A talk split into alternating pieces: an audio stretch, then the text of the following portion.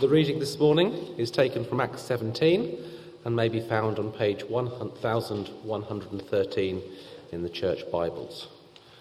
Acts 17, starting at verse 16 and continuing to verse 34. While Paul was waiting for them in Athens, he was greatly distressed to see that the city was full of idols. So he reasoned in the synagogue with the Jews and the God fearing Greeks, as well as in the marketplace day by day with those who happened to be there. A group of Epicurean and Stoic philosophers began to dispute with him. Some of them asked, What is this babbler trying to say? Others remarked, He seems to be advocating foreign gods. They said this because Paul was preaching the good news about Jesus and the resurrection. Then they took him and brought him to a meeting of the Areopagus, where they said to him, May we know what this new teaching is that you are presenting? You are bringing some strange ideas to our ears, and we want to know what they mean. All the Athenians and the foreigners who lived there spent their time doing nothing but talking about and listening to the latest ideas. Paul then stood up in the meeting of the Areopagus and said, Men of Athens, I see that in every way you are very religious. For as I walked around and looked carefully at your objects of worship, I even found an altar with this inscription To an unknown God. Now, what you worship as something unknown, I'm going to proclaim to you. The God who made the world and everything in it is the Lord of heaven and earth and does not live in temples built by hands. And he is not served by human hands as if he needed anything because he himself gives all men life and breath and everything else. From one man he made every nation of men, that they should inhabit the whole earth, and he determined the time set for them and the exact places where they should live. God did this so that men would seek him and perhaps reach out for him and find him, though he is not far from each one of us for in him we live and move and have our being. As some of your poets have said, we are his offspring. Therefore, since we are God's offspring, we should not think that the divine being is like gold or silver or stone, an image made by man's design and skill. In the past, God overlooked such ignorance, but now he commands all people everywhere to repent for he has set a day when he will judge the world with justice by the man he has appointed. He has given proof of this to all men by raising him from the dead. When they heard about the resurrection of the dead, some of them sneered, but others said, We want to hear you again on this subject. At that, Paul left the council. A few men became followers of Paul and believed. Among them was Dionysius, a member of the Areopagus also a woman named Damaris, and, another of other, and a number of others. This is the word of the Lord. Let me pray as we begin. Heavenly Father, we bow in your presence. May your word be our rule, your Holy Spirit our teacher, and your greater glory our supreme concern. Through Jesus Christ our Lord. Amen. Well, we've identified a number of uh, issues which uh, can often restrain us in sharing our faith with other people. And the one that we're looking at today is the message, what to say. Now, I think uh, all of us um, would benefit from having a little outline of the Christian faith in our mind so that uh, you know we know where it begins, ends, what the principal points in the middle are, and that um, if we're asked, we can say that in two minutes. Um, for example, two ways to live. If you use your search engine and type in two ways to live, and you find um, YouTube, you'll find it presented in two minutes. It's a diagrammatic form, and it's very helpful indeed because it gives you a, a framework. You know what you're about. Over life, you can, uh, if you like, amplify the principal kind of points of the outline. And the more you kind of interact with people and they ask questions, the easier it is for you to uh, go in at the point, which may not be the beginning or the end, of where their question is, so that you don't have to be like some of those people who come knocking on our doors um, um, with the watchtower, who, if you ask them a question, if you, if you target the one that looks the kind of newest, they'll rewind the tape to the beginning and then just start all over again. They won't interact with you because they're not experienced enough, really. So, we, uh, the more we uh, engage with people, the more they ask questions, then the more we are able to uh, enable that outline to become part of our just natural and normal way of thinking. Now, Paul was exceptionally talented. We don't have to be as good as him, but we should try to be as good as our God given ability allows.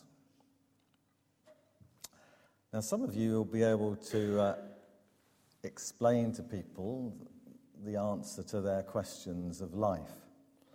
Um, but some questions might stump you. But that's a learning opportunity. And this is what you do you simply admit you don't know the answer to that, but you say, um, I'll go away and I'll find out. And you go away and you do some research. You maybe phone a friend and you get the answer and you go back to the questioner as promised and you carry on the conversation. If another question stumps you, you just repeat the procedure. And that's how you learn as well as your friend learns. It's important to be flexible, um, not in the content, but in the way in which we deliver it and share it. And the Apostle Paul was very uh, set on content, but he was very flexible on delivery. And in these chapters 17 and 18 in the Acts of the Apostles, we see how Paul presents the gospel. We get a little insight in according to who his audience were and what kind of reception he was receiving. So in 17:10 to 15, we have an example of how he presented the gospel to the Bereans, who were uh, Bible believers, we're told. In other words, they were Jews who did recognize and knew the Old Testament. Then in uh, uh, 18 1 to 17, we get um, an example of how Paul addresses those who are in authority. We saw last week how he spoke to people like Felix and Festus and Agrippa. But today we're looking at 17 16 to 34, where we have an example of how Paul addressed the gospel to what we might call a pagan audience. They did not have any Jewish background at all, they had no knowledge of the scriptures, which is probably the situation we find us in most commonly today. Well, Paul had to leave Berea in a hurry. The Bereans had, we read 1711, received the message with great eagerness and examined the scriptures every day to see what Paul said was true. That's what we should do to everything we hear, whether it's informally in a house group, whether it's kind of said on some kind of debate on TV, whether it's in church. Examine the scriptures to see if it is true. And the result, 1712, many Jews believed, as did a number of prominent Greek women and many Greek men. Well, that's great. But Thessalonica, 50 miles up the road, they turfed him out after two weeks. And they hear that he's kind of uh, getting this kind of response in Berea. So some of them leg it down to stir things up against him. And so it's time for him to move on. And he's rushed from Berea to Athens.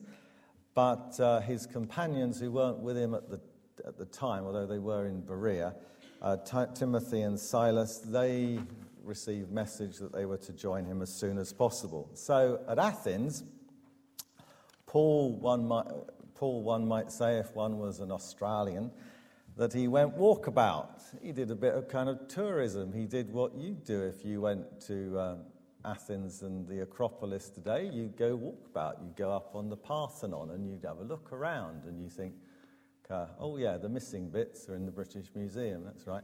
And. Um, And then you'd look down from the top of the hill and you'd see this lump of rock, um, which is called Mars Hill, although it's much, much lower than the Acropolis. And uh, in his day, it was called the Areopagus. It's where they had their council meetings. And we find that as Paul wanders around their city, um, he, uh, he sees things, he felt things, he did things, he said things. That's what we're mostly looking at this morning. And then we see what finally happened. So he saw verse 16, he felt verse 16, what he did verse 17, and what from 17 onwards he then said. And in verse 32, we discover what happened. So, what did he see? He saw the city was full of idols, innumerable temples, shrines, statues, altars, the Pantheon, which is still there today, as I said. And it said that you could see the uh, silver spear of the statue of Venus on the Pantheon when the sun shone, you could see that 40 miles away. That's the distance from here to Salisbury. The Roman satirist said that it was easier to find a god in Athens than a man. There were various statues to different supposed deities Apollo, Jupiter, Venus, Mercury, Bacchus, Neptune, Diana. These were made of stone, of bronze, of gold, ivory, marble, silver, beautiful creations, and yet tragic ones because their God given talent of creativity, artistic creativity, had been prostituted. Their talent was not used for the glory of the true God, but for phony ones. Now, it's impossible to uh, understand our hearts or our culture if we don't discern the counterfeit gods that influence us. The Apostle Paul, writing to the Christian church in Rome in chapter 1, says that uh,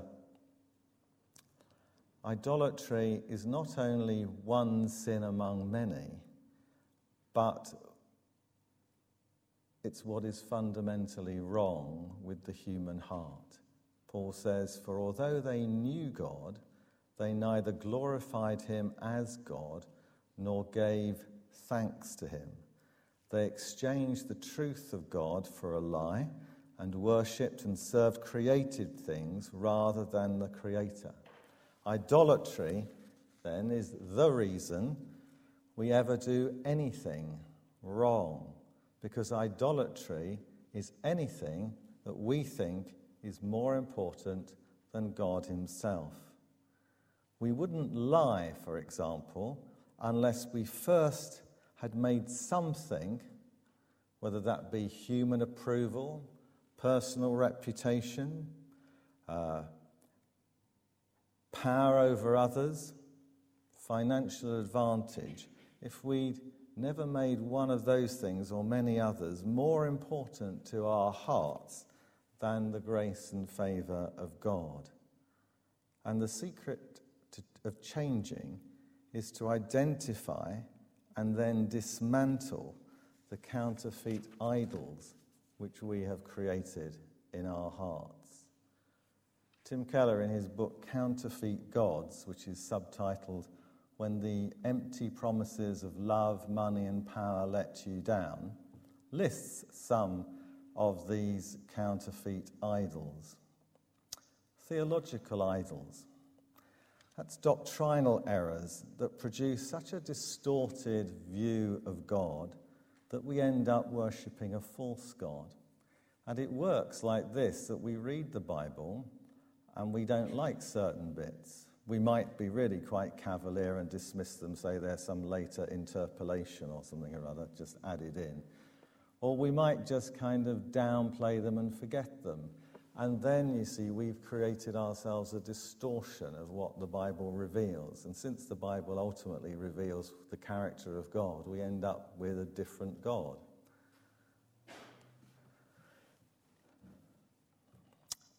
Sexual idols, addictions that promise but don't deliver a sense of intimacy and acceptance, ideals of physical beauty romantic idealism. Political or economic idols, where ideologies of the left or the right or libertarianism that kind of absolutize some aspect of political order and then make it the solution. Relational idols, dysfunctional family systems of codependency, fatal attractions, living your life through your children. Racial or national idols, racism, militarism, nationalism, or ethnic pride that turns bitter and oppressive or cultural idols, radical individualism that we have in the West that makes an idol out of individual happiness at the expense of the community. Or in the East, the shame cultures that make an idol out of the family or the clan at the expense of individual rights. And there are many more that he lists. It's called Counterfeit Gods, Tim Keller. But back to Paul. We've seen what he saw. We now look at what he felt. He was greatly distressed, he says in verse 16 again. He is jealous because God, the true God, is not being honored as he should be. He's not getting the recognition or the glory or the credit that he deserves. Instead, all these phonies are. Now, what gets you going? What really stirs you up? What moves you? And is it, for example, the poverty and starvation yet again in Ethiopia? Is it the wickedness of genocide where people are just murdered because of their ethnicity, as we've seen in the Middle East more recently, or 20 years ago in Rwanda or Bosnia? Is it the environment? That's what gets you going. You're concerned about pollution, you're concerned about the future for your great grandchildren? Is it something like abortion, which in our country has sadly killed over more than six million children since 1967? Is it the damage done to children once they are born, both recognized but also what is accepted parental behavior? Now, all those issues should stir us. All too often, we feel anaesthetized. We feel that we're powerless to do anything about them, but we're not. But Paul was stirred by something even greater the thought that the people were perishing, that they were on their way from exclusion from God forever eternity without God. Hell. What a waste. Here we have in Athens what at that time was the most educated, affluent, healthiest bunch of people in the ancient world. And they'd missed the whole point of existence. He's been there, he knows what it's like. He knows how he once lived, where he lived in denial of the real God, and in fact fought very violently against the real God and against his people. And he is able to look back and regard that as something of a waste. So he can identify with them very easily. And he wants them to discover what he's discovered and he's jealous for the true God of the universe, that he should get the credit he deserves. That's what moves him. So, what did he do? Verse 17 He reasoned with them, which means he discussed, he debated, he argued, he persuaded. He didn't actually wait to be asked. For him, the situation was too desperate for that, so he takes the initiative. He had the confidence, he believed in the truth. And like Solzhenitsyn, he believes that one word of truth outweighs the whole world. He'd experienced God in his own life. He'd seen him at work in the lives of others. He knows he's on the right track. And he is, with his emotional intelligence, bold. So he didn't confine himself to the Jews. He went, of course, first of all to the synagogue, which was his kind of normal practice. He then goes off to the agora, which is the marketplace, the center of all public life. Now, we don't have the equivalent of that in the UK. I guess maybe in medieval times when there may have been market day and everybody gathered together in the village market and exchange uh, goods and services, but also exchange gossip and talked about the world and whatever else.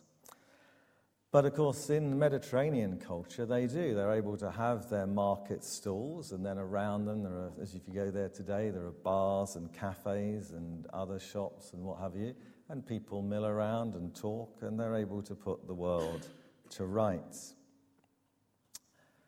So they have that setting. And uh, Paul obviously causes quite a stir because a group of Epicureans and Stoic philosophers began to dispute with him. Now, these people are the chattering classes. Now, this is a very, very rich place, Athens. These people have somehow got a nice income stream that they can afford to sit around and talk and pontificate and waffle, as Paul thinks they do. And. Um, like many of their 21st century counterparts, they begin to feel threatened by the Christian God because he demands the surrender of their autonomy. He demands that they conform to his way of thinking and believing, and they resist. They do not want to go there. And that's because the Christian faith does have uh, absolute demands in how we think and in our morality. And that's the last thing they want. The Stoics, they were the pantheists. They thought that God is some kind of spirit and that he's everywhere. He's the soul of the world. And they were incredibly fatalistic. What will be, will be. They believed in doing their duty, be tough, you know, stiff upper lip, self sufficient. So for them, you live by just submitting to your fate. You just grin and bear it, whatever life throws at you. There's a certain kind of similarity to Islam in that. Then there are the Epicureans. For them, the gods are remote, far, far away, and they're uninterested in this world. They, in a sense, are functional atheist. Everything is down to chance. And when death comes, that's it. There's no judgment or anything. So eat, drink, and be merry, for tomorrow we die, was one of their slogans. That's the kind of hedonism that we have today. So the chattering classes can sometimes make the simple Christian feel inadequate and so clam up. But don't, because you have to take the whole package. People can be intellectually clever, but not necessarily wise. Teachers, doctors, journalists, academics, broadcasters, arty types, they may possess a certain vocabulary and a certain confidence derived from their particular narrow sphere of knowledge and they have the jargon to kind of exclude your understanding on first hearing till you translate it into ordinary words. But the question you have to ask is have they really got it together? Are they a whole person? Have they managed with their specialist knowledge to make sense of the whole of life and then live in peace and harmony accordingly? Do they have a coherent intellectual framework for understanding the world today? Well, from observation, from what one reads or sees, or people that one has met, manifestly they don't. And many secular commentators will admit that. They might be quite good at trying to destroy aspects of the Christian worldview, unsuccessfully. But they don't have anything really coherent to put in its place that really corresponds to the way in which we experience life for ourselves. They have a knowledge advantage. They may well be intellectually cleverer.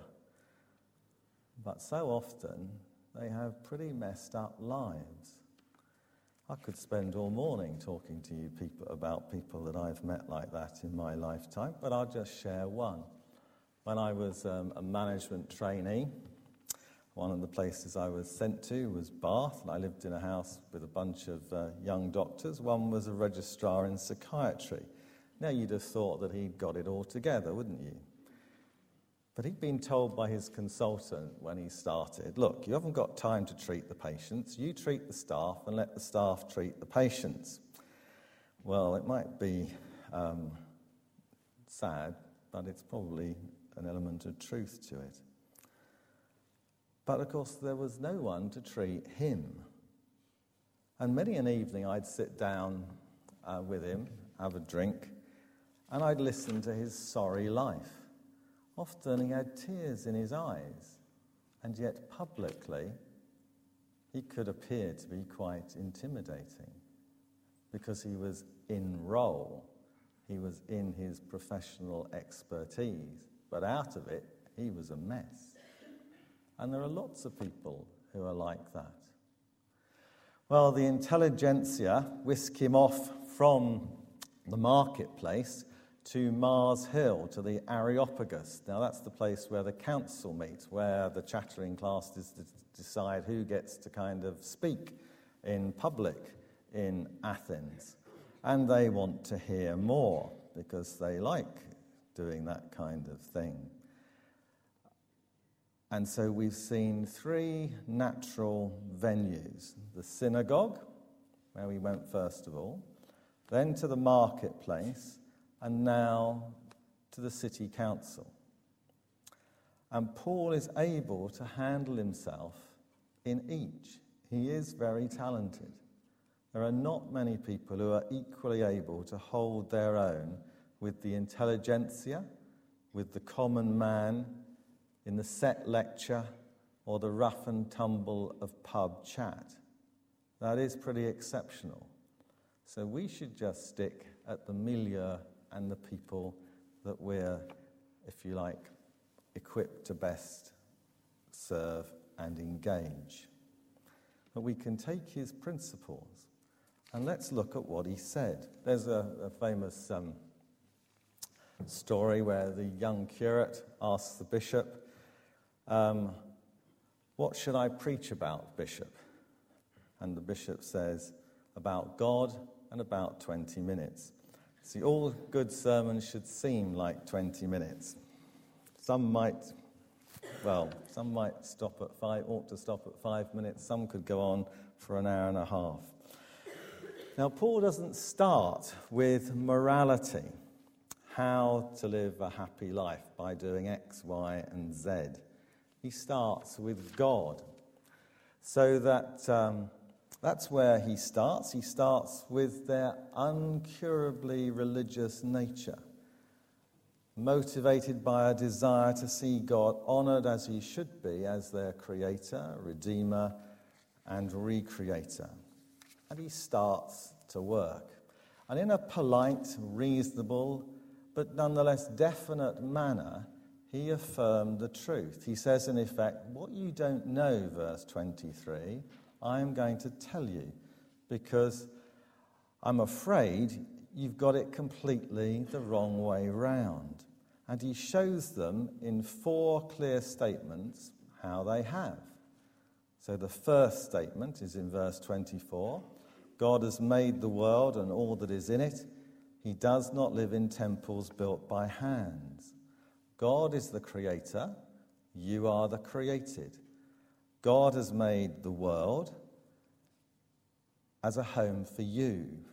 You cannot build a home or a temple to contain Him. The second, verse 25, thinking of the offering at the temples to the gods, he says, God does not need anything from you to exist. Rather, it is He that gives life to you. Third thing, verse 26 you may think God is away up there in the clouds and uninterested and uninvolved in the affairs of men, that you've created your great Greco Roman civilization, but not so. God determines the rise and the falls of empires. And fourthly, verse 27 you may think God is remote, but he's not. He is nearer than you think. He's not far from you.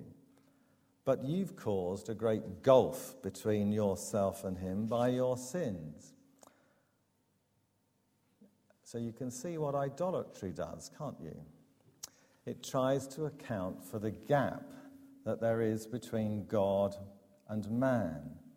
It tries to cut God down to a size where he is manageable, where he becomes the creation of man, where he is dependent upon man, and where man rules his own affairs. Very neat. There they did it with metal and wooden and stone objects. Today we do it by believing in the God of our own creation. But that isn't the Christian God even if we quarry for it out of Christian resources, Christian revelation. But we distort it if we pick and mix. And in response to their idolatry, Paul affirms that God created them, not they him, that God sustains the world, they don't sustain him, and that God rules the world irrespective of whether they think he does or not. Having stated what the truth is, Paul goes on to apply it to their lives. Verse 30. In the past, he says, God overlooked such ignorance, not because he didn't know it was going on, not because he, uh, he condoned it, but simply because he was merciful. Romans 1 18 to 25 tells how everybody has received a basic revelation from God. It's given to everyone through creation and through conscience. And if they have responded, God would have revealed the next step. But Paul assumed that they didn't, and that God would have been quite justified in judging them there and then. But he didn't. He acted mercifully, he gave them time. But Paul is now saying to them, Time's up. Because now, Jesus having come, he commands all men everywhere to repent, because God has revealed himself clearly and acted decisively in Christ. He therefore demands that all people everywhere repent and recognize his authority. Everybody is morally and spiritually and intellectually, he thinks, in the wrong. And to the Athenians, who loved endless discourses about religion, he says, in effect, cut the religious waffle, face up to reality. Or, as G.K. Chesterton later put it, whatever else is or is not true, this one thing is certain man is not what he was meant to be. Be honest, admit it. Repent, Paul says. And then he goes on, in case they need an incentive, verse 31, that God has fixed a day when he will judge the world. Paul doesn't know when it is. Jesus didn't know when it was going to be. No one knows except God himself. And this judgment is going to be perfect justice.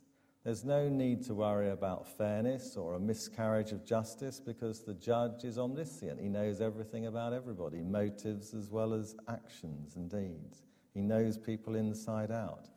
The Lord Jesus will be the judge.